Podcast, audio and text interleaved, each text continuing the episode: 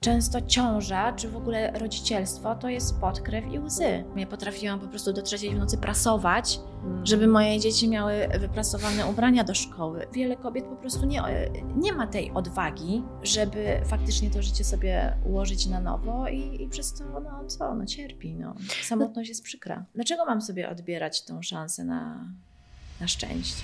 A dlaczego nie pokazujesz swoich starszych dzieci? Hmm. Zapewne się ich wstydzisz. Od pięciu lat jest cały czas ten sam nagłówek.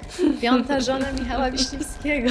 A jaka była Twoja pierwsza myśl, jak się już dowiedziałaś, że e, Michał to Michał? Ja potrafiłam Michałowi Wiśniewskiemu odpisywać z półtora tygodniowym opóźnieniem. Będąc osobą tak publiczną jak Michał, jest ciężko w ogóle poznać kogoś i tak zaufać, nie? Bo Pola, bardzo mi miło Ciebie tutaj e, gościć. Tak, mnie również cieszę się, że w końcu nam się udało. Tak, właśnie chciałam powiedzieć, że, że w końcu po, po, no, pewnie bym powiedziała kilku miesiącach, ale na pewno kilku tygodniach, e, musiałam też sobie te pytania update'ować e, troszeczkę, bo wtedy byłaś prawie bezpośrednio po, Tak. e, po porodzie. Aczkolwiek e, dalej mm, Czuję się, jakbym była bezpośrednio po porodzie. nie wyglądasz.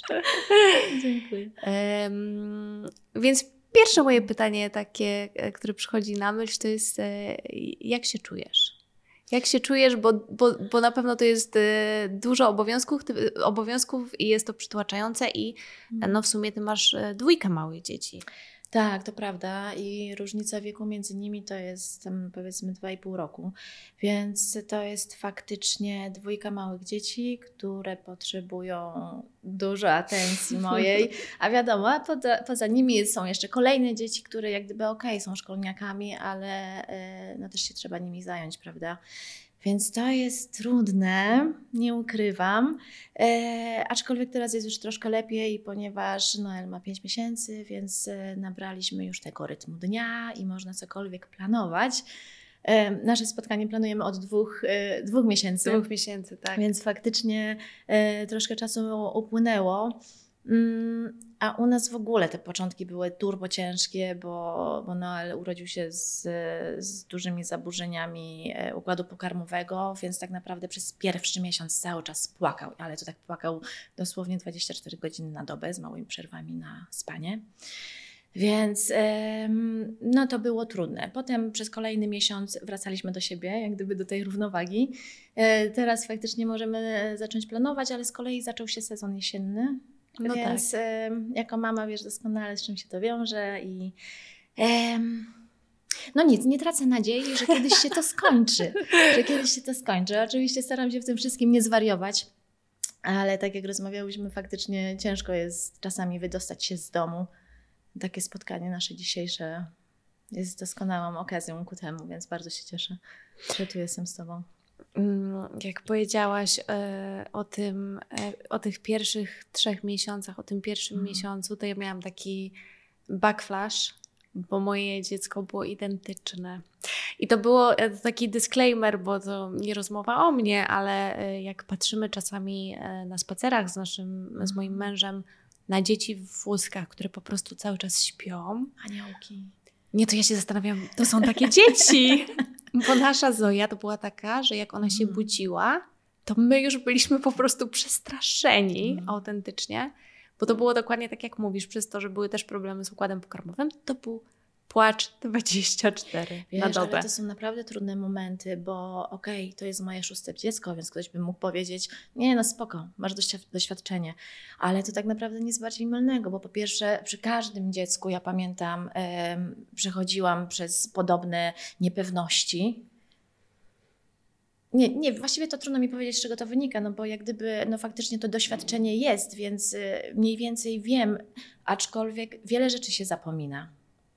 E, Tutaj dodatkowo doszedł jeszcze ten element y, tych bóli brzucha i to jest rzecz, to jest dla mnie kosmos, to jest dla mnie Matrix, bo ja z żadnym dzieckiem, moje, ani jedno dziecko nie miało kolki, rozumiesz? Więc ja już w ogóle, ja pamiętam, e, my wyszliśmy ze szpitala i to wtedy już się zaczęło. Ja już pamiętam na oddziale zwracałam uwagę na to, że mu w tym brzuchu się przelewa, że jest niespokojny. Dziecko po porodzie, które powinno odsypiać to zmęczenie, się po prostu cały czas piłuje. Mm. Ale położne mnie uspokajały, mówiły nie, że to normalne, bo on ma silny odruch ssania, dlatego jest taki niespokojny. E, Wyszliśmy ze szpitala, pamiętam, w moje urodziny. I to był taki dzień, gdzie e, no on po prostu no, cały czas się darł, cały czas. Ja następnego dnia rano zadzwoniłam do szpitala z powrotem, mówię, przyjmijcie mnie tam ponownie i przebadajcie moje dziecko. Pamiętam to dosłownie, bo już, e, wiesz, no nie wiedziałam, co mam robić, nie wiedziałam, jak sobie z tym radzić. I mimo tego, że mam to doświadczenie, to ja już pod koniec po prostu płakałam razem z nim, bo nie wiedziałam, jak mu ulżyć. To są trudne przeprawy. Mm. Cieszę się, że mamy, powiedzmy, to za sobą, bo te bóle brzucha w dalszym ciągu mu się z- zdarzają. Jesteśmy w trakcie diagnozy. Em, aczkolwiek em, przerobiłam chyba e, każdy możliwy tutaj już model i wiesz, noszenie tak, noszenie tak, Mhm. a to odbijania, to coś nic nie skutkuje, więc tak naprawdę i wiesz, co jest w tym najgorsze? Najgorsza jest w tym, moim zdaniem, ta samotność. Bo my, jako mamy, na samym końcu to dziecko, wiadomo, tam mąż czy partner może wziąć, poklepać, coś ponosić, ale koniec końców wiśnia przychodzi i się pyta: No i jak myślisz, co mu jest? A poza tym masz tą taką cień, znaczy nie wiem, nie wiem mm, jak ty, ale ja miałam taką tą cienką granicę, w której nie wiedziałam, czy to jeszcze jest normalne. Tak. No bo to jednak jest małe dziecko, wszyscy wiedzą, że dzie- małe dzieci Mhm. płaczą, że są kolki. Ja też podobno miałam Tak. kolki, jak byłam dzieckiem. Czy to już jest rzeczywiście taki moment, że trzeba faktycznie dzwonić do szpitala, Mhm. nie? I jesteś cały czas na takiej na takim rollercoasterze, bo oczywiście wiesz, mój mąż twierdził, że ja przesadzam, w sensie, że no po prostu małe dziecko, więc płaczę. Ja dokładnie miałam to samo, co ty mówisz, Mhm. że płakałam razem z Zoją. E, I to takie było, wiesz, nakręcające się, e, nakręcające się koło. I rzeczywiście, no ty mówisz, że e, no, ma 5 miesięcy. Mhm. U nas to się mniej więcej skończyło gdzieś tam dopiero w okolicach pół roku, nie? Nam wszyscy mówili właśnie, że trzy miesiące to jest taka magiczna Tak. liczba, że po trzech miesiącach to po prostu te kolki znikną. Słuchaj, ja właśnie Mm-mm. rozmawiałam z pediatrą, bo e, już u kolejnego jesteśmy. I ona mówi, bo, fal, e, bo Noel się też zaczął. e, Miał taki okres, że spał na przykład od godziny 21 do 6 rano. Mówię, Chryste, w ogóle złote dziecko, tak jak Falko, w ogóle cudownie, cudownie. E, Ale znowu wjechały te pobudki o godzinie 4 i przez dwie godziny noszenie. On po prostu turbo zagazowany, no wiadomo, ten brzuch go Mhm. boli, nie może spać. Ale rozmawiam właśnie z pediatrą i no bo przyjęło się, że te kolki no, kończą się z ukończeniem trzeciego miesiąca przez dziecko. I ona do mnie mówi, no wydaje mi się, że to jest kolka. Ja mówię, no jak kolka, przecież Noel ma 5 miesięcy, no niemożliwe. Hmm. A ona mówi, że możliwe właśnie, że to może trwać nawet właśnie do pół roku, więc czekam cierpliwie, odliczam. Tak. Na początku odliczałam do skończenia pierwszego miesiąca, potem do skończenia trzech miesięcy, no bo jak skończę, to na pewno już będzie lepiej. Teraz odliczam do szóstego, a prawda jest taka, że, że tak naprawdę myślę, że najgorszy to jest ten pierwszy rok. Tak. I dobrze, że człowiek nie ma tej świadomości, to sobie tak odlicza co te trzy miesiące, bo my tak, wiesz, jeszcze Skreślamy w kalendarzu. Tak, bo my jeszcze tak przy pierwszym dziecku, nie? To tak to, co tam ludzie mówili, to wiesz, w to wierzyliśmy, nie? Więc Mhm. najpierw te pierwsze trzy miesiące, potem te sześć, potem i tak naprawdę taką autentyczną przyjemność z takiego Mhm. bycia rodzicem, to zaczęliśmy mieć rzeczywiście, jak Zoja gdzieś skończyła dopiero rok, nie? Bo wcześniej to taki jest, Mhm. bo myślę, że to, to, to takie trochę też pytanie do ciebie i nawet ono gdzieś tu było, e, wiesz, e, też zapisane, bo trochę jest takie i, mm, i w kwestii ciąży i macierzyństwa, szczególnie tego wcześnie, wczesnego, mało się mówi o tym, że to potrafi być nawet nie to, że trudne, no bo wiadomo, że jest trudne, ale potrafi być bardzo niefajne, no jakby, wiesz... Jest wyczerpujące, jest mega obciążające.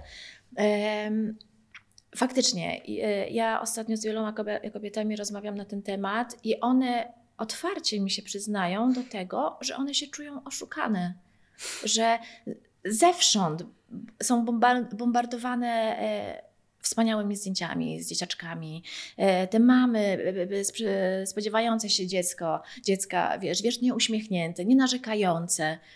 E, okazuje się, że, że rzeczywiście em, może to wyglądać inaczej. Ja się wcale nie dziwię tym kobietom, które faktycznie mogą się czuć oszukane. No bo jak gdyby głośno się nie mówi o tym, że często ciąża, czy w ogóle rodzicielstwo to jest pot, krew i łzy. Tak samo jak się nie mówi o tym, że miłość rodzica do dziecka wcale nie jest oczywista, Mm. że często potrzeba naprawdę bardzo wiele pracy, żeby tą relację zbudować. Ale ona nie. Okej, no jeśli czujesz ogromny ten instynkt i on ci zaskakuje od razu od samego początku, albo najczęściej jeszcze będąc w ciąży, to super. Ale nie każda kobieta tak ma. I e, mam wrażenie, że to jest bardzo piętnowane, tak jak e, oczywiście wiele innych zachowań, jak chociażby to, że kobieta po prostu nie chce karmić piersią. Mm. To byłam ja. Ja też. E, I odczułam ogromną presję w związku z Mhm. tym. Więc cieszę się, że coraz więcej kobiet stara się normalizować Mhm. te kwestie. Tak, bo właściwie mm, chciałam się Ciebie zapytać, czy myślisz, że to jest przez to, że jest trochę taka presja e, społeczna, że jak jesteś matką, no to mm, jakby wiesz, musisz być tym dziecku tak strasznie zakochana, że to wszystko jest właśnie takie słodko pierdzące, że za przeproszeniem. Ja miałam Mhm. akurat dużo szczęścia, bo ja e, przez to, że ja ciążę bardzo odchorowałam i, i Mhm. ciąża to był dla mnie straszny okres. Dla To mnie ja- też. No widzisz. No to ja przygotowywałam swojego męża i mówiłam, słuchaj, jak ona się urodzi, to ja mogę jej nie chcieć w ogóle. Ty się przygotuj na to, że ja nie będę na nią w ogóle chciała spojrzeć, wiesz. I Mhm. faktycznie ja się przygotowywałam, szczególnie mając jakieś tam tendencje też e, do depresji, Mhm. do depresji poporodowej. Tak sobie myślałam, że skoro tak jest w ciąży, a ja w ciąży nie miałam zero instynktu macierzyńskiego, to że jak ona się urodzi, no może być różnie. Na szczęście było odwrotnie, nie? Tak, ale ważne jest o tym rozmawiać, o tym głośno mówić. Ja myślę, że e, poza tymi mediami społecznościowymi, gdzie umówmy się, ja się często sama na to łapię. Wiesz, ja tutaj po prostu po łokcie uwalona w tych dzieciach, przyglądam sobie Instagrama, nie wiem, pani X czy pani Y i ona uśmiechnięta i te dzieci w ogóle czytające jeszcze książki, wiesz. Ja mówię, Boże, to tak się da? I, i oczywiście, wiesz, za chwilę łapię kontakt z rzeczywistością i mówię, nie no okej, no wiadomo, że, że, że to jest tylko Instagram e, i sama się za to karcę, że w ogóle zdarza mi się na, to- na, e, na to łapać, ale jest cała masa kobiet, która, e, wiesz, tym żyje i jakiś czerpie z tego, nie wiem, wzór, jako, jest to dla nich mm, jakiś wykładnik tego, jak, twoje, jak to ich życie ma wyglądać. Poza tym to nie są tylko media społecznościowe, ale mam wrażenie, że w ogóle wszystkie filmy, bajki i tak dalej. Czasami Przykład, też... przykład tak, na wspaniałą rodzinę, na uśmiechniętą mamę, wszyscy chodzą zadowoleni. Tak to nie wygląda w rzeczywistości. Mm. A czasami to też nawet jest presja rodziny, nie? Taka, wiesz, Mhm. jakieś tam mamy, cioci, babci mm, i, i tak dalej, i tak dalej. Ale tak sobie myślę, no bo to jest trochę inaczej u Ciebie niż, e, niż u mnie. Trochę już o tym powiedziałaś. No ale to jednak teraz e, to było już Twoje, to jest Twoje szóste Mhm. dziecko. Twoja Jula córka to jest Mhm. praktycznie dorosła chyba, nie? jest dorosła, ma 20 lat, studiuje, pracuje, nie mieszka z nami, co też odchorowałam, wiadomo. No, no. Em, ale tak, ale e, jest dorosła i jak gdyby, no, ja, ja już jej nie wliczam, że tak powiem, Mhm. w te dzieci, które wymagają tej takiej nieustannej uwagi i atencji. Na szczęście z Julą mam na tyle dobry kontakt, e, że, że ona przy każdej, że ona po pierwsze w ogóle bardzo dużo do mnie dzwoni, nie tylko wtedy, kiedy ma problemy, Mhm. ale kiedy faktycznie takie się pojawiają, czy nie wie jak postąpić, to za każdym razem telefon do mnie i, e, i razem próbujemy jakieś rozwiązanie znaleźć, więc dla mnie to jest ogromna wygrana jako mamy, Mhm. e, że, że, że taki kontakt mamy. Ale tak naprawdę, e, no wiadomo, no każde, każde z moich dzieci jest różne, każde jest inne, każde potrzebuje czegoś innego. Ale to macierzyństwo wyglądało inaczej no, mm, niż to, które jest, e, znaczy poza, poza kolkami, których się nie spodziewałaś. Tak. E, Bo tak się zastanawiam, nie? Bo to jednak między nimi jest teraz dość spora e, różnica. 20 lat. Tak, to tak jak między mną i moim bratem jest 18, no to podobna, Mhm. podobna różnica. Wiesz co, z jednej strony niewiele się różni, bo jak gdyby te wartości, które wtedy miałam, to wszystko, co było dla mnie ważne, jako dla człowieka, jako dla mamy, w dalszym ciągu jest ważne. Wiadomo, że parę rzeczy z tego odpadło, parę się zdewo- zdewoluowało, doszły kolejne, no bo jak gdyby to jest naturalny proces. W ciągu tych 20 lat ja również dorosłam. E, Spojrzałam na niektóre sprawy zupełnie inaczej. Jedne nabrały dla mnie innej wartości. Wiadomo, więc. E, Ale jak gdyby, jeśli chodzi o ten taki background, to, to jest on cały czas ten sam. Cały czas staram się przekazywać dzieciom te wartości, które są dla mnie ważne. I one się nie zmieniły. Ale z drugiej strony zmieniło się bardzo dużo, ponieważ Jula przez prawie 5 lat była jedynaczką. Hmm. Więc ona się tak naprawdę przez ten taki najważniejszy okres dla dzieciaka cho- chowała Sama. sama. Więc ja mogłam z nią spędzać naprawdę niesamowicie dużo czasu. Czego nie mogę powiedzieć oczywiście o kolejnych dzieciach, bo każde kolejne dziecko to jest tak naprawdę, i wiesz, ja mam często wyrzut sumienia w związku z tym, że, że, że, że kosztem jednego dziecka zabieram temu Mm, drugiemu czas. E, To jest zwłaszcza teraz dla mnie mocno obciążające przy, e, przy tych dwóch maluchach, które są. No bo faktycznie oni są po prostu e, no bardzo absorbujący i trzeba im poświęcać niesamowicie dużo czasu. Jeśli jeszcze do tego dochodzi, dochodzą problemy zdrowotne w postaci właśnie kolek Mhm. i czasu, który tak naprawdę ty mogłabyś poświęcić innemu dziecku, ale ty chodzisz po prostu cały czas i to dziecko klepiesz i próbujesz mu ulżyć, no to tak naprawdę już niewiele pozostaje możliwości, jeśli chodzi o pozostałe. No tak, ale nie wiem, czy istnieje macierzyństwo bez czegoś takiego jak wyrzuty sumienia. Mam Mm. wrażenie, że na, na każdym kroku gdzieś one się. Wiesz co, ja się staram, em, znaczy mnie się w ogóle wydaje, jestem przekonana, że w jakimś stopniu udało mi się e, z tego wyleczyć, e, bo ja tak jak ty też jestem perfekcjonistką i ja pamiętam, ja potrafiłam po prostu do trzeciej w nocy prasować, Mm. żeby moje dzieci miały wyprasowane ubrania do szkoły, wiesz, ale, ale stwierdziłam, że, mm, mm, że, że to, to, to nie jest tego warte, wiesz, moje dzieci wolą, żebym ja chodziła wypoczęta i uśmiechnięta, niż wiecznie styrana i, I i nie miała tak wtedy- naprawdę siłę ani często też ochoty na, e, na nie wiem, na wspólne zabawy i tak Mm. dalej, bo wiadomo, to jest wszystko ze sobą połączone. W kontekście jeszcze tego e, takiego narzucanego przez Mhm. mm, czy to społeczeństwo, czy, czy kobiety, mm, tutaj akurat było macierzyństwa, ale mm, ty też w jednym z odcinków e, Mhm. waszego, mm, nie wiem jak to nazwać, programu, podcastu e, Pani Pani W powiedziałaś, że ty już się nie spodziewałaś,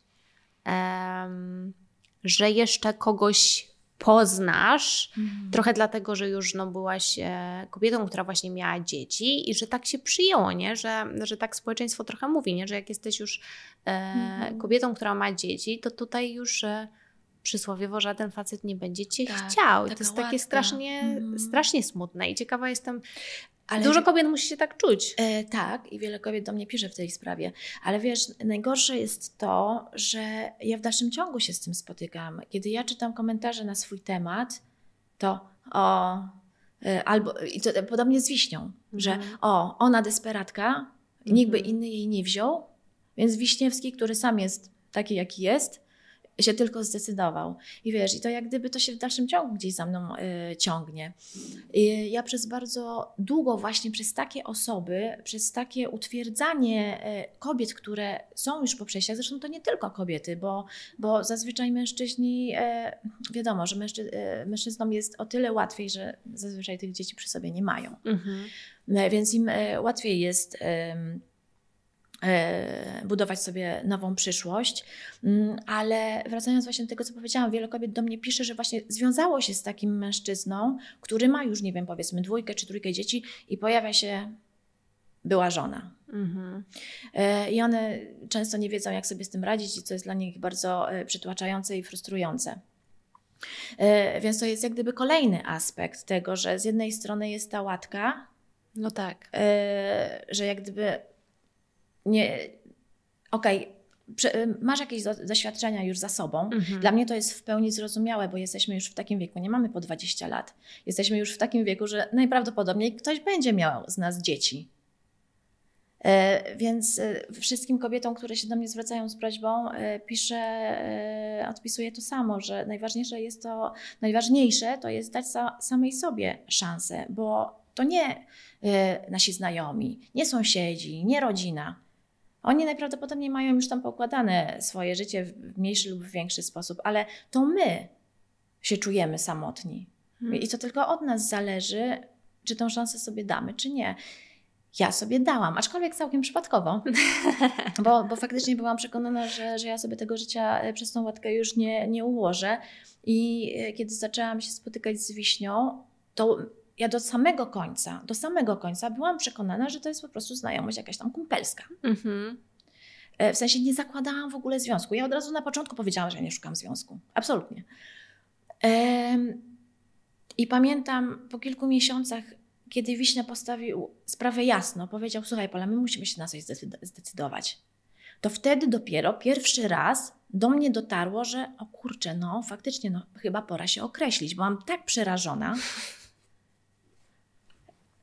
Naprawdę, naprawdę, ale to wiesz, my sobie śmieszkujemy, ale to jest wbrew pozorom bardzo trudny i smutny temat, tak jak mhm. powiedziałaś, bo wiele kobiet po prostu nie, nie ma tej odwagi, żeby faktycznie to życie sobie ułożyć na nowo i, i przez to, no co, no cierpi, no. Samotność jest przykra. No tak, tym bardziej, że często też będą, mm, ja to tak trochę, trochę moja hipoteza, bo nie wiem, czy tak jest, ale mhm. tak sobie myślę, że często też pewnie będą słyszały komentarze w stylu, że dziecko jest najważniejsze, mhm. że się powinno myśleć o tych dzieciach, a tu wiadomo, no zawsze wprowadzenie, nie wiem, jakiegoś nowego człowieka e, do swojego mhm. życia.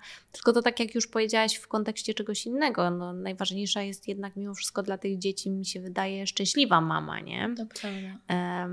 ale, ale jak właśnie jak, jak o tym słuchałam, tak sobie pomyślałam, że, że to musi być trudne, a z drugiej strony powinno być normalne, bo tak sobie myślę, ile osób w wieku 20 lat z drugiej strony, jak ja sobie pomyślę o sobie, jak ja mhm. miałam lat 20, gdybym ja wtedy wyszła za mąż, i, w, mhm. i to jakby jestem prawie przekonana, że ten związek by, by nie przetrwał. Wydaje mi się, że wiesz, że to jest takie mhm. normalne, że jednak no my się zmieniamy jako ludzie. Tak. I to e. jest całkiem naturalne. Tak, ale powiem Ci, że oczywiście, że są y, przykłady na związki, które, nie wiem, oni się wiążą w wieku tam, nie wiem, 16 lat i spędzają całe, całe życie ze sobą. Y, ale faktycznie, jak decydujesz się y, założyć rodzinę w tak wczesnym wieku, a najczęściej decydują się na to osoby z niewłaściwych powodów, mhm. albo bo pojawia się dziecko, no to tak jak mówisz, no to są małe szanse na to, żeby faktycznie stworzyć zdrowy i trwały związek. Zresztą ja myślę, że to też nie, nie, nie do końca jest y, kwestia wieku, bo jest cała, cała masa, mnóstwo przykładów na to, że 30-latkowie nie są w stanie y, sobie mhm. z tym mhm. poradzić. E, ale w związku z czym ja mam pokutować potem całe życie, że, bo wiadomo, na, na rozpad związku pracują dwie osoby.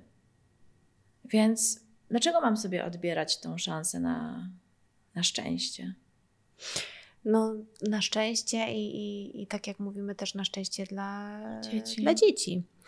Um, powiedziałaś, że bałaś się, e, jak już przyszło do określania się te, do te, w tym związku e, z Michałem. Tam myślę, że to można było się bać podwójnie, bo tak sobie myślę, że mhm. Już pomijając aspekt tego, że to jest związek, wiadomo, że z tym zawsze się wiążą, wiążą, wiążą jakieś tam e, obawy. Tu jeszcze oboje mieliście już też dzieci, mhm. no to jeszcze e, kto jak kto, ale Michał jest osobą bardzo rozpoznawalną. W sensie, jak tak sobie o tym myślałam, to jest dużo osób takich popularnych, że wiesz, jak tam założysz okulary i trochę, trochę pokombinujesz, to może cię nikt nie pozna. No tutaj mm. ciężko. Nie ma szans. I, i pewnie, i pewnie mm, miałaś tego świadomość, ale tak mhm. sobie tak się zastanawiam, no bo to się w sumie zmieniło tak trochę pewnie przez noc, nie? Że nagle e, trochę zostałaś tak postawiona na świeczniku, nie? E, oj tak, my w ogóle przez e, bodajże rok jeszcze bardzo chroniliśmy swoją prywatność, ale dochodziło po prostu do takich sytuacji, że wiesz, że paparazzi byli pod naszym domem, że nas śledzili gdzieś. Ja nie mogłam do sklepu wyjść, bo, mm. bo z ukrycia nam robili zdjęcia. Więc, więc finalnie faktycznie Michał opublikował y, moje zdjęcie po raz pierwszy na Instagramie. I to było, powiem Ci, że to był, to był w ogóle straszny dla mnie y, moment, to było straszne dla mnie przeżycie, bo faktycznie spadła na mnie ogromna fala hejtu, ogromna. A ja jestem, za przeproszeniem, dziewczyną znikąd. W sensie ja jestem spoza biznesu, wiesz, jak gdyby spoza mhm. tego całego świata. Całego światku. Więc poza tym ja nigdy też nie śledziłam portali plotkarskich, nigdy mnie nie interesowało, kto jak żyje. E, więc dla mnie było, zresztą do tej pory mnie to e, mocno zaskakuje, e, to zainteresowanie w tym przypadku moją osobą. Mhm.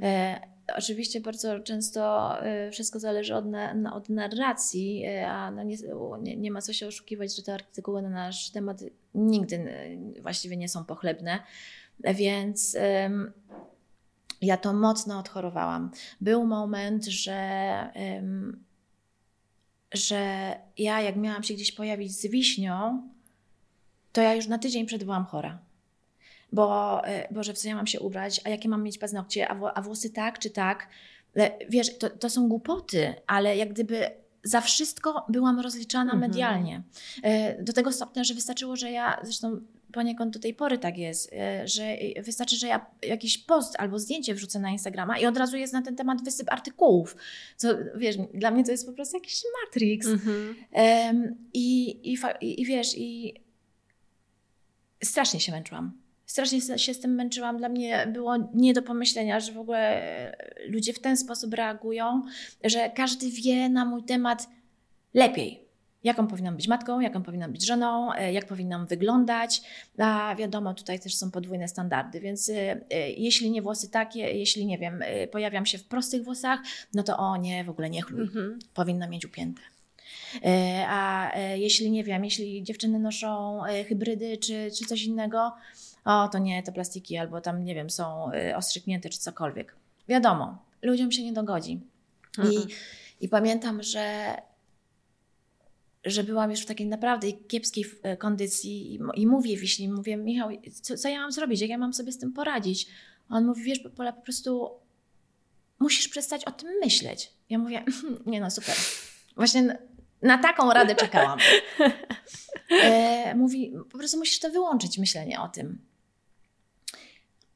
wiadomo, że jak gdyby nie, nie, niewiele mi to dało na, na, tamten moment, ale pamiętam, że ja w ogóle bardzo często sobie różne rzeczy wizualizuję. Mm. I to mi bardzo często pomaga właśnie w takich sytuacjach.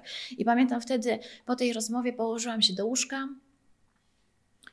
i sobie wyobraziłam taki, no po prostu wiesz, taki przełącznik do światła, taki mm. pstryczek, że ja cyk, naciskam i to się...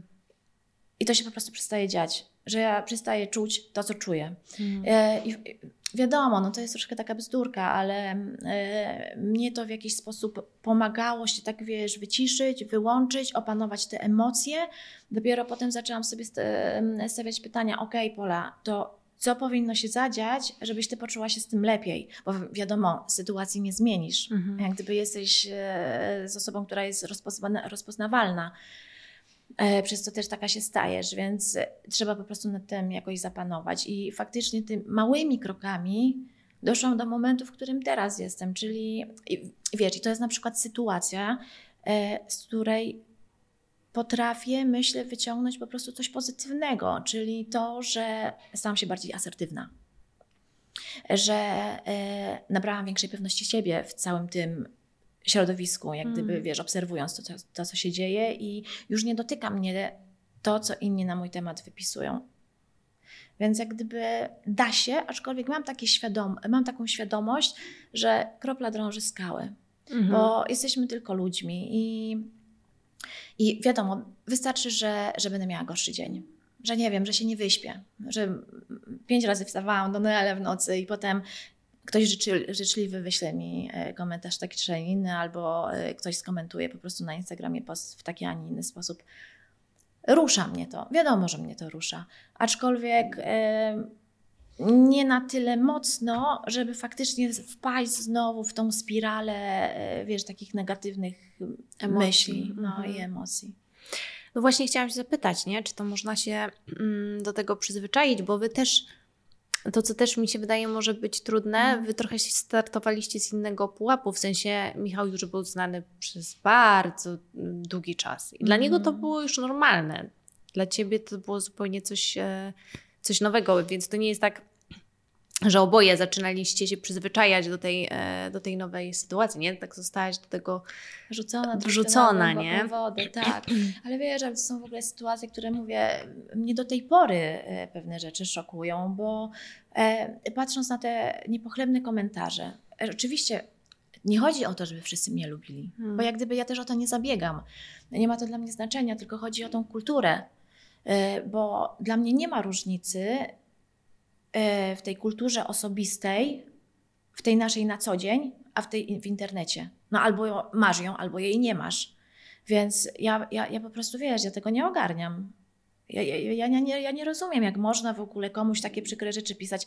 E, gdzie ja mam jeszcze świadomość, że, e, że to, co do mnie ludzie wysyłają, czy co, czy co piszą na mój temat, to jest jeszcze taki, wiesz, taki soft. Mhm. Że zdarzają się naprawdę innym o wiele gorsze, zresztą e, mojemu mężowi, ale też czytałam e, o innych znanych osobach, gdzie, nie wiem, ludzie potrafią komuś życzyć śmierci.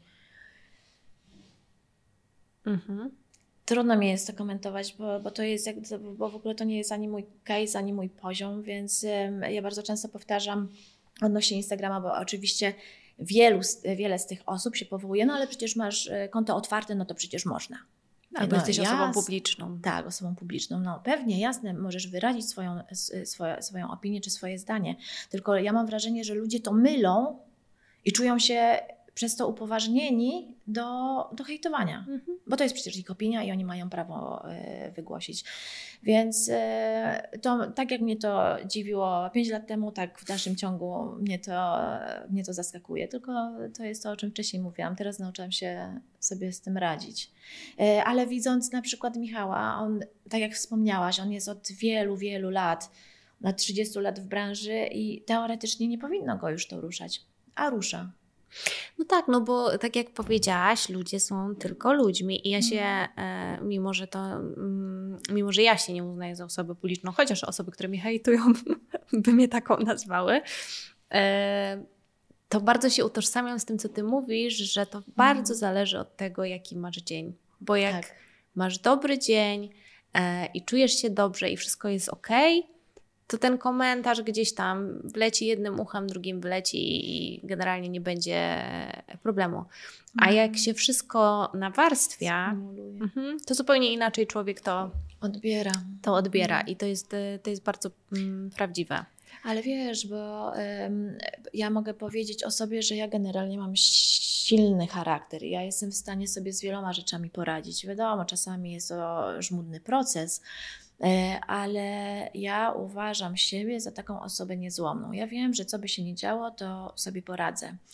E, Podobnie jest z tym hejtem, ale weź e, teraz e, e, pod uwagę i myślę, że trzeba w ogóle o tym pamiętać i też głośno, głośno mówić, że jest cała masa ludzi wrażliwych, których naprawdę to dotyka i z, tu, z któ- którym już nie przychodzi z taką łatwością e, radzenie sobie z tymi e, komentarzami i emocjami, które temu towarzyszą.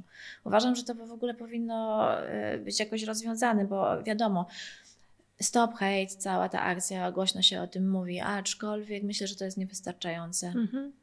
No tak, bo ci ludzie mimo wszystko dalej są e, bezkarni i oni Mhm. mają tego świadomość. I to, co ja zauważyłam na przestrzeni ostatnich Właśnie, lat. pra- właśnie prawda jest taka, że oni nie są do końca bezkarni. Im się wydaje, że Wydaje. są anonimowi, Mhm. ale to nie znaczy, że są bezkarni. Tylko najczęściej po prostu mm, tej drugiej stronie, w sensie takiej tobie, czy takiej Mhm. mi, trochę chyba nie chce się tracić tego jednak cennego czasu, e, żeby wyciągać z tego konsekwencje, bo jest to dość żmudny e, proces. Mm, Ale tak jak powiedziałaś, tak sobie myślę, że to, to, to co, mm, że są osoby bardziej wrażliwe, to raz, ale przede wszystkim jak bardzo to ma wpływ na to, o czym się teraz też dużo mówi, e, Mhm. na dzieci i młodzież, tak? To Gdzie ten hejt po prostu powoduje, że no takie są statystyki, jeżeli chodzi o, nie wiem, depresję, próby są samobójcze i to wszystko w, w szkołach, że to jest prze, przerażające i to już... e, To prawda. Mm, No a niestety, no jeżeli e, rodzice się w internecie wypowiadają tak, a nie inaczej, no to jest duże prawdopodobieństwo, że, że no te dzieci będą brały przykład. Przykład. Oj, to, to jest w ogóle temat rzeka, bo najczęściej, powiesz, internet dzieci, e, najczęściej jest tak, że rodzice w ogóle nie wiedzą, co te dzieci w tym internecie czynią. Mhm. E, Teraz, tak jak wspomniałaś, wiele się na ten temat mówi i bardzo cieszę, że się, i bardzo cieszę się, że się o tym mówi, bo faktycznie może to zwiększy jakąś czujność e, rodzica e, i, i faktycznie oni się zainteresują tym, to, co, tym, co te dzieciaki oglądają. Inną rzeczą, którą zauważyłam u Ciebie na Instagramie, mm, a właściwie nie zauważyłam, to nie za bardzo widziałam Twoje dzieci, te starsze Jejku, dzieci. Wiedziałam. wiedziałam, że do tego zmierzasz. na Instagramie i tak się Mhm. zastanawiam, czy to jest e, wasza wspólna i celowa decyzja, no bo jednak to tak jak wspomniałaś o swojej e, córce, to Mhm. już jest dorosła dziewczyna. E, Ona już też bardzo dobrze wie, z czym to się je, tak? Tak. E, Wie, jakie są też tego konsekwencje i ona myślę, że już jest w stanie też sama zadecydować, tak? O tym, czy ona chce być Mhm. pokazywana e, gdzieś tam u ciebie, czy nie. Jest dokładnie tak, jak mówisz. Ja pamiętam, kiedy my się z Michałem zeszliśmy, e, ja wiadomo, dzieciom nie mówiłam, no bo tak jak wspomniałam, ja bardzo podchodziłam do tej e, znajomości na zasadzie po prostu znajomości, a nie związku. No, ale kiedy trzeba było tę decyzję podjąć, ja pamiętam, e, wzięłam Julę na rozmowę, z tego, że ona była najstarsza. No i zaczęłam opowiadać, że wiesz, co się spotykam z Michałem Wiśniewskim. Ona w ogóle nie wiedziała, kto to jest.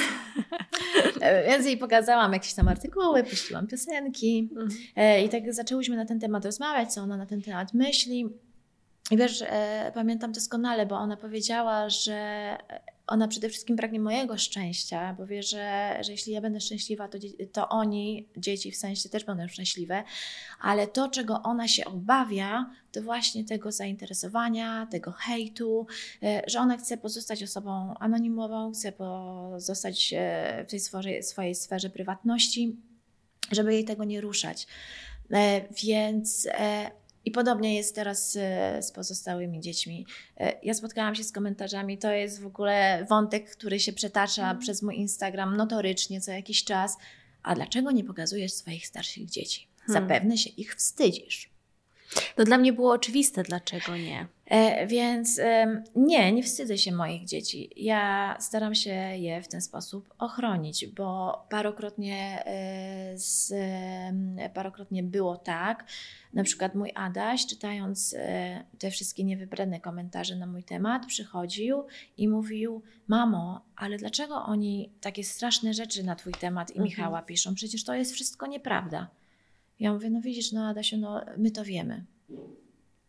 E, I, I tak naprawdę to jest dla nas najważniejsze.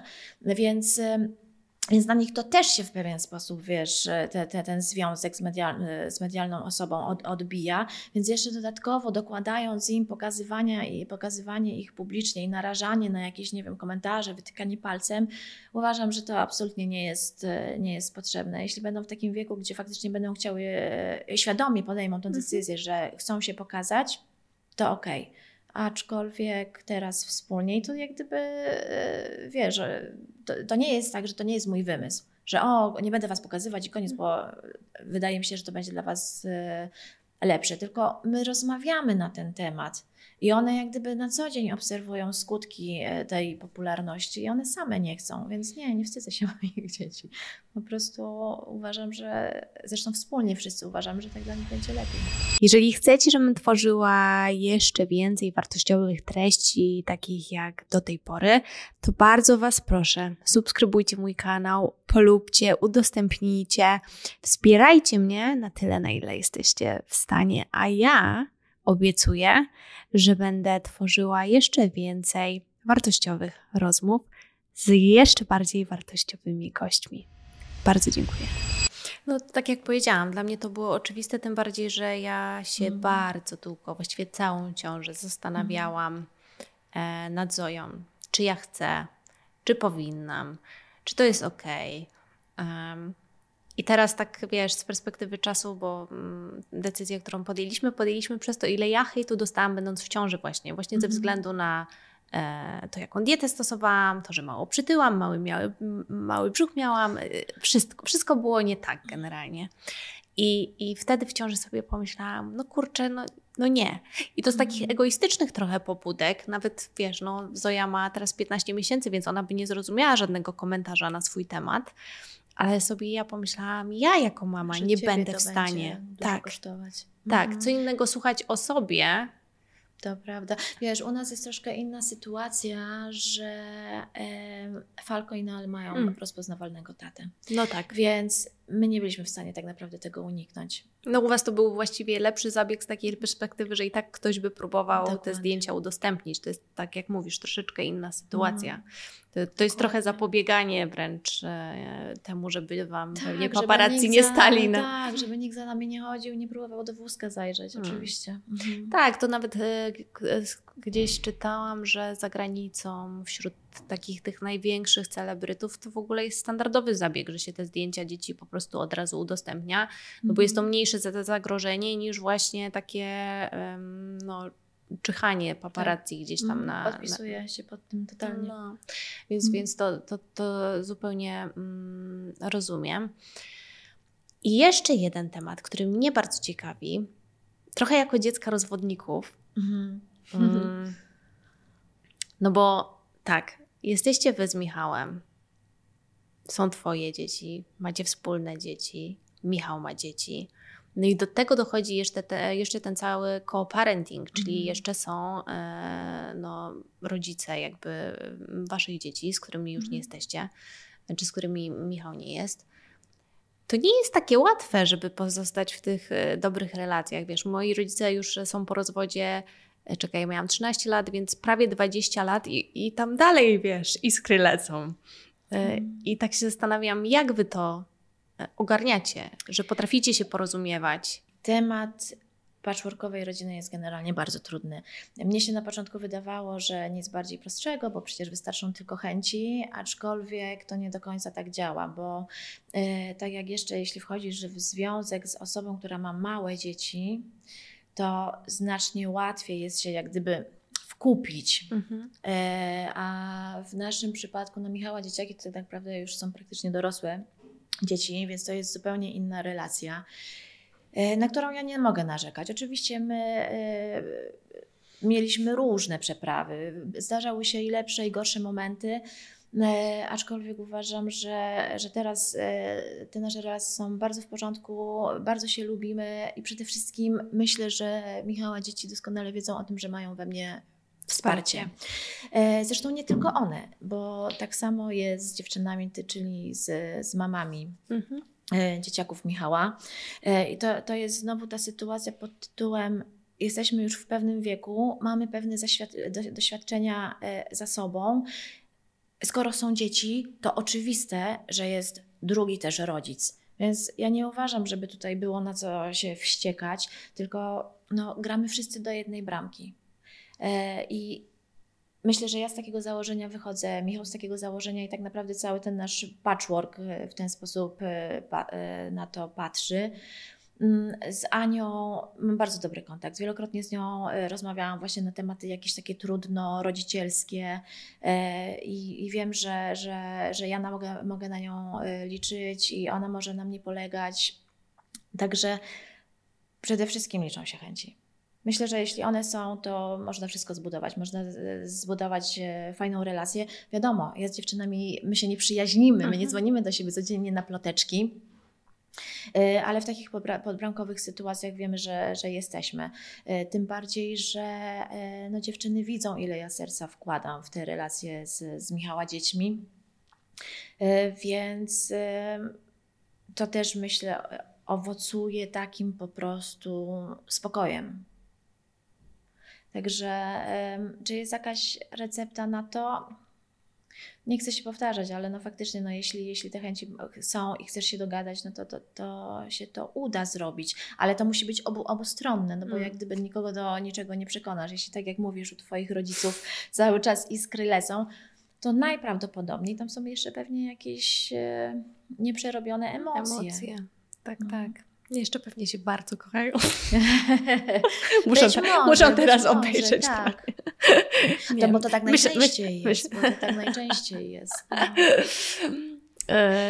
To tak pół żartem, pół, pół serio, ale tak sobie myślałam, że to jest właśnie, wiesz, e, trudne. No jednak to Mhm. już, czekaj, to jest Michała piąte, dobrze mówię? Tak. Piąte małżeństwo, tak. Piąta żona Michała Wiśniewskiego. E, tak. Em, No tak, to jest, to jest kolejny temat, nie? Że pewnie to jest coś, o czym ci też ludzie nie dają zapomnieć, co? Jejku, od pięciu lat jest cały czas ten sam nagłówek. Piąta żona Michała Wiśniewskiego. I wiesz, to jest w ogóle już taka łatka, jak, jak, jak, jak się zdarzy nagłówek, e, nie przypominające tego, to ja mówię, ej, hello, co się stało? E, e, ale wiesz, ale ja to traktuję w ogóle tak na, na śmiesznie do tego podchodzę, wiesz, jak gdyby nie obrażam się. No tak, no jestem piątą żoną Michała Wiśniewskiego, jak gdyby, no i co w związku z tym? Jak gdyby, um, wiesz, ja nikogo nie rozliczam, nie, nie, nie, nie uważam też, żeby ktokolwiek był upoważniony do, do rozliczenia mnie. Więc jak gdyby dajmy sobie luz i niech każdy żyje po swojemu. Jak chcą mnie nazywać piątą żoną, to niech nazywają, okej. Okay. A jaka była Twoja pierwsza myśl, jak się już dowiedziałaś, że e, Michał to Michał? No bo historia była taka, że Ty nie wiedziałaś przez bardzo długi czas, tak. prawda? Bo Wy się poznaliście na aplikacji randkowej. To zdjęcie, z tego co kojarzę, ono było takie czarno mało... E... Było czarno-białe i w ogóle, wiesz, to jest historia, gdzie ludzie mi w ogóle nie wierzą. No jak to? No to jest niemożliwe, żeby nie znać Michała Wiśniewskiego. Owszem jest, jestem tego przykładem. Bartek też się śmieje, że najprawdopodobniej po prostu żyłam pod kamieniem. Okej, okay, być może tak, ale w ogóle, ja wtedy zupełnie innej muzyki słuchałam. Ja miałam y, ściany oklejone Kelly Family, plakatami, więc ja w ogóle ich troje oczy, oczy okej, okay, no tam słyszałam te dwie piosenki, ale wiesz, na tych wszystkich festynach nigdy, wiesz, nigdy nie, nigdy nie brałam w tym udziału, jak gdyby to nie, to nie był mój case. Z kolei w życiu dorosłym nie śledziłam portali plotkarskich. E, ani wiesz, przed telewizorem też nie, nie siedziałam, żeby tam te, ich reality show oglądać, bo ja wtedy z dzieciakami na podwórku biegałam. biegałam. Różnica między mną a Michałem to jest 13 lat. Mm. Więc wiesz, kiedy on był u, u, szczytu kariery, no to ja byłam po prostu dzieciakiem. Mm, więc faktycznie e, ja go nie kojarzyłam. Jeszcze może gdybym faktycznie interesowała się tymi ploteczkami ze świata, to, e, to pewnie gdzieś tam by mi się obiło to jego zdjęcie. Ale tak nie było. Więc no, na tym Tinderze on miał czarno-białe zdjęcie, więc e, magii czerwonych włosów nie było. Nie było, no. Bo gdyby jeszcze te czerwone włosy się pojawiły, no to zapewne zwróciłoby to na mnie, wiesz, zwróciłoby to moją uwagę miał w swoim opisie cytat z Fryderyka Nietzsche, a że ja w ogóle to był taki etap, gdzie ja się fascynowałam w ogóle tą filozofią i połykałam po prostu te książki jedna za drugą, to, to od razu, no, wiesz, jakaś e, wymiana zdań się pojawiła, tylko że ja na tym Tinderze w ogóle nie siedziałam. Ja potrafiłam Michałowi Wiśniewskiemu odpisywać z półtora tygodniowym opóźnieniem. Rozumiesz? I, I, w końcu mu piszę, ej wiesz, bo mnie to w ogóle nie, by, nie, nie, ma na tym Tinderze, nie byłam, rzadko. Mówię, to może przejdziemy na, na jakiś inny komunikator. Okej, okay, okej. Okay. Zaprosił mnie do grona znajomych na Facebooku. Jako I już dopiero, Michał. Tak. I ja dopiero wtedy zobaczyłam, że to jest Michał Wiśniewski. Pytasz się, jaka była moja pierwsza reakcja? -hmm. Nie mogę powiedzieć, bo jestem damą i nie przeklinam publicznie. Ale to było oho. I faktycznie to był. E, Ale to było takie oho pozytywnie, czy oho. Nie, to było takie o grubo. Okej. Okay. Mm. E, ale wiesz, ja, ja jestem taką osobą i, i, ja myślę, że to troszkę stoi za tym naszym sukcesem, że, mm. że, że nam się w ogóle udało złapać. Ja jestem taką osobą, która w ogóle nie klasyfikuje ludzi. Każdy z nas ma jakąś pracę. Michał e, jeździ, gra koncerty, jest muzykiem, artystą, ok, ma swój dorobek. Jest pani księgowa, jest e, fryzjer. Wiadomo, jest cała masa zawodów, którzy ludziom, e, wyko, ludzie wykonują. I ja uważam, że nauczyć się czegoś wartościowego można od każdego, niezależnie od tego, na jakim etapie życia jesteśmy, jaki jest nasz status, jaki zawód wykonujemy. E, I ja tak właśnie podeszłam do Michała. Ja go nie traktowałam. Wiesz, ja nie byłam, e, nie wiem, zawstydzona, onieśmielona, e, bo dla mnie to było po prostu spotkanie z drugim człowiekiem. Ja byłam ciekawa jego historii. Wiesz, ja nie miałam też problemów, żeby, nie wiem, go ośmiać z czymś -hmm. albo rzucić jakimś niewybradnym żartem. Komentarzem. -hmm. Jakimś komentarzem. I myślę, że że to właśnie zaowocowało, bo ja pamiętam y, po tym naszym pierwszym spotkaniu, ja dostałam wiadomość od Michała, A żeby było zabawniej, bo nasze pierwsze spotkanie to było jeszcze z przyzwoitką, z Witkiem Dębickim. Tak się ciebie bał? Z komisarzem Sawką z ekstradycji. Więc dla mnie to było w ogóle jakieś turbo, wiesz, jakieś takie kombo totalne. Z jednej strony Michał Wiśniewski, tutaj Witek, a ja po prostu spod kamienia dopiero co wylazłam. E, I tak e, no byłam troszkę taka, wiesz, speszona i tak właśnie po powrocie do domu wysłałam mu wiadomość, że dziękuję za spotkanie, bo, bo zawsze to robię, niezależnie mhm. od e, z kim się spotykam. Dziękuję za tam poświęcony czas, było miło. I pamiętam, odpisał mi, że wspaniale jest się poczuć nieocenianym. Mhm i pierwszy raz od bardzo dawna tak swobodnie. I myślę, że to jest ważne, wiesz, bo e, teraz patrzę też ze swojej perspektywy, jak to moje życie wygląda od pięciu lat, czyli właśnie tego hejtu i tych ciągłych komentarzy pod moim adresem. On się z tym mierzy od 30 lat. Więc faktycznie taka normalność, którą ja wprowadziłam, myślę, że dla niego była po prostu na wagę złota, że to był nagle taki chill, taki spokój. Mhm a myślę, że ka każdy tego potrzebuje. No tak, a pewnie dla niego to było dość e, rzadkim mhm. e, tego typu spotkaniem, nie? Tak. E, w ogóle tak sobie myślę, że będąc osobą tak publiczną jak Michał, jest ciężko w ogóle e, poznać kogoś i tak zaufać, nie? Bo to jednak. E, mhm. Wiesz co, myślę, że w ogóle, my, wiesz, przepraszam, ja się śmieję, bo my się często sami z Michałem bardzo e, z tego śmiejemy. Śmiecie? Bo jak e, mówi, ty, ja to w ogóle nie mógłbym nic zrobić, bo ty bo od razu byś się dowiedziała o wszystkim. No bo kogo jak kogo, ale mnie to od razu wszędzie wy, wy, wyłapią, wyczają. I, I, no i faktycznie tak jest, wiesz, ludzie bardzo podchodzą z takim uprzedzeniem mm. albo y, z takim właśnie podejściem, ojejku, Michał, wielka gwiazda. Y, ja tego, ja tego nie miałam, co oczywiście nie oznacza, że, że ja jestem ignorantką i jak gdyby nie doceniam tego dorobku artystycznego męża. Nie, wręcz przeciwnie, tylko e, tak jak mówiłam, ja nie oceniam ludzi i. Mm, i faktycznie, ale wiem, że wiele osób może to właśnie onie, onieśmielać. W mhm. sensie, wiem, że przede mną Michał się chyba z kimś tam spotkał, z jakimiś dwoma osobami, ale to właśnie w ogóle nic z tego nie wyszło, bo te dziewczyny były po prostu przerażone. Mhm. Ojej, Michał Wiśniewski. No tak, jak zrobisz taką sobie narrację w głowie, to tak. rzeczywiście pójść na takie spotkanie to, wiesz, to może być stresujące. Nawet wiesz, nawet mój tata do tej pory przeżywa, że, że wiesz, że to jest Michał Wiśniewski. Naprawdę. Jeszcze się nie przyzwyczaił. Nie, nie, nie. Czyli pięć lat później dalej, mhm. dalej zięć robi wrażenie. To całkiem dobrze. nie, no to nie bardzo, to właśnie bardzo dobrze. Mm. Jakby nie było. A powiedz mi, zupełnie zmieniając teraz temat, taki mhm. jeszcze trochę już zmierzając ku końcowi, skąd pomysł na Bra and Glory? Bo to tak się zeszło trochę w czasie z. Ojejku, tak. Z porodem. Mhm. Dużo tego. Wiesz co, to jest temat. Znaczy, ja, ja, ja, kocham tą moją markę, ale tak jak kocham, tak samo jest to dla mnie mega przykre, bo tak jak mówisz, wszystko się zbiegło w jednym czasie i ja mam takie poczucie, że ja nie poświęcam, e, nie daję temu e, tyle czasu, ile ja bym chciała mm. dać, żeby rozwijać e, ten projekt, a poświęciłam na niego naprawdę prawie rok czasu pracowałam, żeby wszystko E, było tak jak należy. I premiera była zaplanowana na marzec, ale oczywiście tutaj doszedł jeszcze czynnik ludzki, więc, więc pojawiło się opóźnienie i, e, i wystartowaliśmy w maju, mhm. czyli w miesiącu, w którym e, narodził się Noel.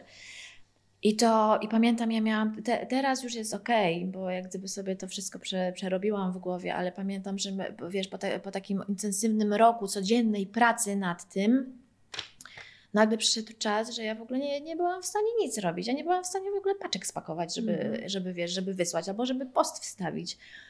E, I to było dla mnie mega frustrujące. Mm. Było to dla mnie mega frustrujące. E, teraz staram się na nowo e, jakoś sobie to poukładać. E, aczkolwiek, no wiadomo, to jest w dalszym ciągu początek, no bo to jest ile? Pięć miesięcy ale tak, no, temat, temat uwielbiam w dalszym ciągu i cieszę się, że, e, że wypuściłam taki produkt. Bo musisz powiedzieć, poczekaj, bo ja w sumie tak powiedziałam nazwę, a, a nie powiedziałyśmy w ogóle o co chodzi tak naprawdę. To są e, samonośne biustonosze, mhm. samonośny stanik w postaci taśmy. E, wiesz co, ja nie wiem jak ty, bo ja na przykład przetestowałam bardzo wiele mhm. biustonoszy samonośnych. E, zresztą przy ślubie, przy okazji ślubu tego naszego pierwszego pandemicznego, e, miałam taką, wiesz, prostą sukienkę z, odkrytymi, z odkrytymi plecami, więc oczywiście potrzebowałam jakiegoś wsparcia. Nakupywałam po prostu mnóstwo, wydałam krocie na te biustonosze. Tutaj, wiesz, silikonowe, takie, inne. Nic się nie trzymało. Mhm. Nic się nie trzymało, absolutnie w ogóle wyrzucone pieniądze w błoto. I, I, tak naprawdę wtedy e, ten pomysł Brand Glory się zrodził, e, bo jestem przekonana, że nie tylko ja, ale mnóstwo kobiet potrzebuje jednak tego wsparcia. Ja złapałam się na tym, że robiąc zakupy, przeglądając strony, już nawet nie patrzę na te sukienki, na te piękne sukienki satynowe czy z odkrytymi plecami, do których nie mogę założyć e, biustonosza. biustonosza. Okej, okay, u mnie to jest kwestia e, sześciu ciąż. Mój biust nie jest idealny, więc nie czuję się komfortowo, kiedy faktycznie tego biustonoszu nie mam. Ale e, to nie jest tylko kwestia ciąży, bo w wielu przypadkach, nie wiem, zmiany hormonalne, mhm. chudnięcie, czy chociażby kobiety, które mają duży, obfity, biust. ciężki biust, one też nie mogą sobie pozwolić na, e, na wyjście bez tego biustonosza, czyli bez tego wsparcia. A te moje taśmy sprawdzają się świetnie. I, e, I tak naprawdę to jest dla mnie największa satysfakcja, e, kiedy dziewczyny wracają, zamawiają kolejne mhm. i wysyłają mi wiadomości, ojejku, w ogóle kiedy, gdzie wy byliście, kiedy ja tego potrzebowałam, kiedy miałam ślub, studniówkę czy, czy coś tam innego.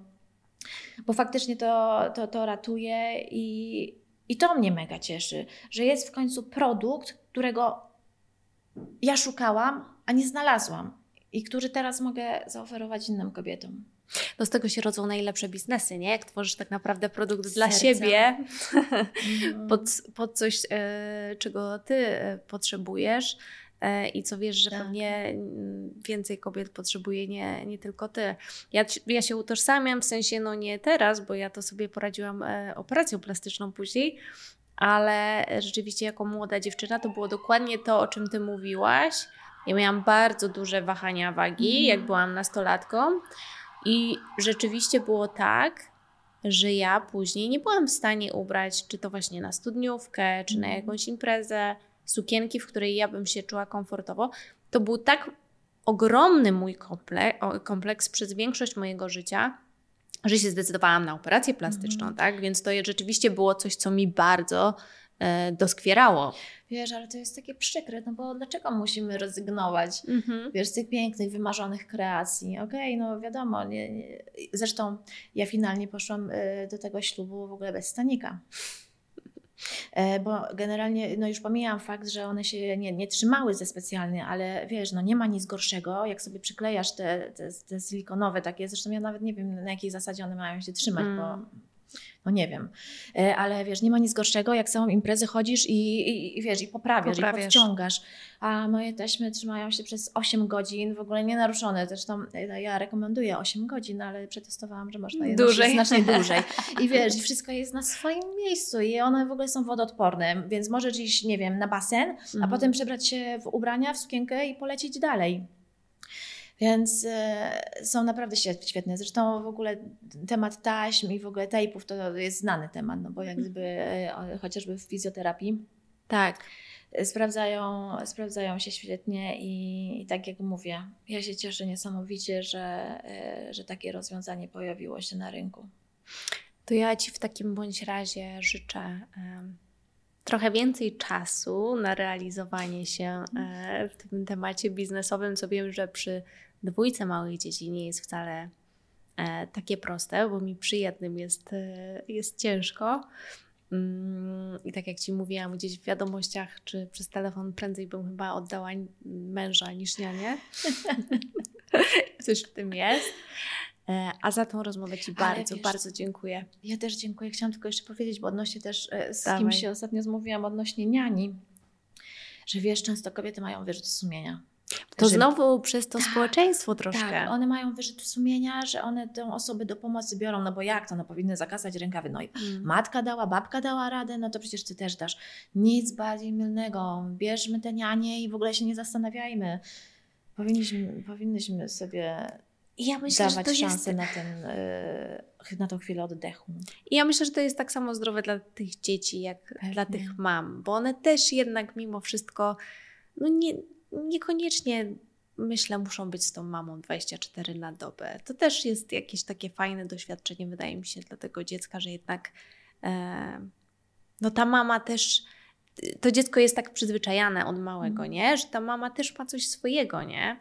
Bo wydaje mi się, to tak teraz Mhm. się pobawię w psychologa na sam koniec, że też nie chcemy jednak, żeby to dziecko miało takie poczucie, że ono jest Twoim całym światem, bo to też jest bardzo duża odpowiedzialność dla Twojego dziecka. Pewnie. Ja myślę, że to jest w ogóle wszystko oczywiście kwestia, kwestia wieku dziecka. Hmm. No bo wiadomo, zupełnie inaczej e, trzylatek, gdzie jest tylko mama, mama i jak gdyby ono nie rozumie, że mama ma też swoje zobowiązania, że potrzebuje chwili, żeby po prostu, nie wiem, Poleżeć, poleżeć i odpocząć, chociaż to leżenie to też najczęściej wygląda tak, że ja widziałam właśnie taki, taką rolkę ostatnio i to jest chyba najlepsza rolka, jaką widziałam w tym roku, że wiesz, no kobieta siedzi w fotelu, rozmyśla, no dla kogoś z, z boku to wygląda jakby po prostu siedziała i nic nie, nie robiła, Mm. ale w jej głowie się kłębią te wszystkie Mhm. myśli, okej, czy, dzie, czy dzieci zabrały, nie wiem, książki wszystkie do szkoły, a z Noelem to trzeba za chwilę do, na szczepienie pojechać, Falko trzeba kupić buty, a w sumie to właściwie kapcie wszystkim można kupić do domu, e, nastawić pranie i tak dalej, i tak dalej, i tak dalej, nie mówiąc już o w ogóle zawodowych rzeczach. Mm. Więc z tym le- leżeniem różnie, ale tak, to prawda, wszystkim mamom życzę, żeby miały taką możliwość. Dokładnie tak. To, to na zakończenie myślę będzie idealne tej rozmowy. I jeszcze raz bardzo serdecznie Ci dziękuję. Dziękuję, Ani.